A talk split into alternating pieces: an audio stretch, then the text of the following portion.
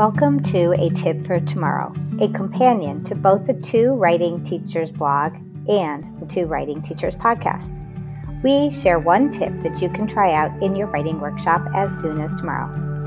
I'm Melanie Meehan, and I'm hosting today's Tip for Tomorrow.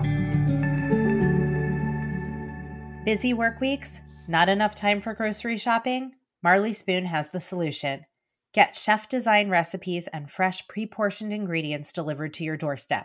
Accommodating dietary needs is a priority with options like vegetarian, low-carb, dairy-free, and gluten-free. Say goodbye to grocery shopping stress and focus on teaching and great food. Follow the link in the show notes to get $235 off through 5 delivery boxes. This makes your first box portion price as low as $4.99. Marley Spoon. Convenience, taste, and dietary flexibility for busy educators. Today's tip for tomorrow leans into the power of mentor text, not just written mentor text, but also digital mentor texts. So I'm going to talk about 3 different ways that you can use digital mentor text. And you could use these 3 ways for written mentor text as well. It doesn't have to just be digital, but I was really inspired by Leah Koch's recent post about digital mentor texts for opinion writing, and that will be in the show notes. So we are really thinking today and today's tip for tomorrow about the ways that we can use those texts. What Leah did is she took TED Talks that kids have given, and she listed out in her post some of the techniques that the author used, or the creator in this case used, in their presentation. So each of these TED Talks in her post has elements that perhaps somebody else who's listening wants to do. Here's one way that you could use it. When you are in an opinion writing unit, you could play this video and you could have the different attributes that this video shows right there on a chart pad. And you could say to students, notice when they do this. Again, it is like, here are the techniques. We're listening for the techniques so that we can notice and name them. That's one way that you could use it. A second way that you could use this is to do this as an inquiry. So again, Leah has done some of the work for us because she's listed out the bullets of techniques that are existing in at least 3 of these videos, and certainly you could create a bank more of them sitting and going through that exercise yourself. But you could play the kindness speech, which is in her post. It's really cute, a kid talking about how important it is to be kind.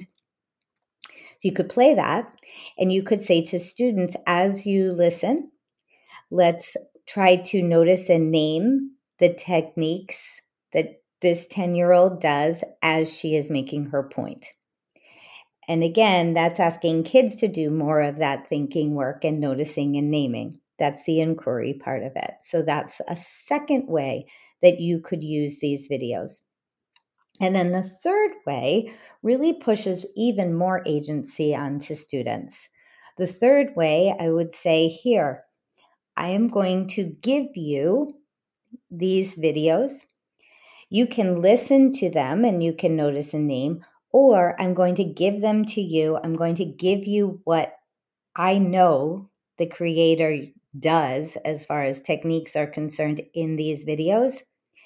As you listen to them, listen as somebody who's trying to do that, as somebody who's trying to learn how to take that technique and use it in your own writing, so that then you can figure out what the creator did exactly, and you can turn that around and do it in your own writing.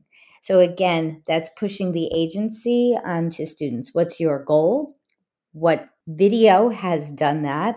Listen to exactly how that creator did that skill, and you try to do it yourself. So those are 3 really, really great ways that you could use these. Again, you could use them as a whole class instruction where it's really direct, like, classic mini lesson. I'm going to teach you, and here's an example of, and let's name it, and then you try it. You could use it as an inquiry. What did the creator do that you admire or that was effective?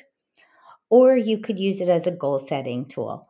What are you trying to do as a creator yourself or as a writer yourself? And how did this creator do that? And what can you do to make yours like it? These videos are a different form of media that you can use and you can bring, and you can really leverage their power to inspire students to do great writing work.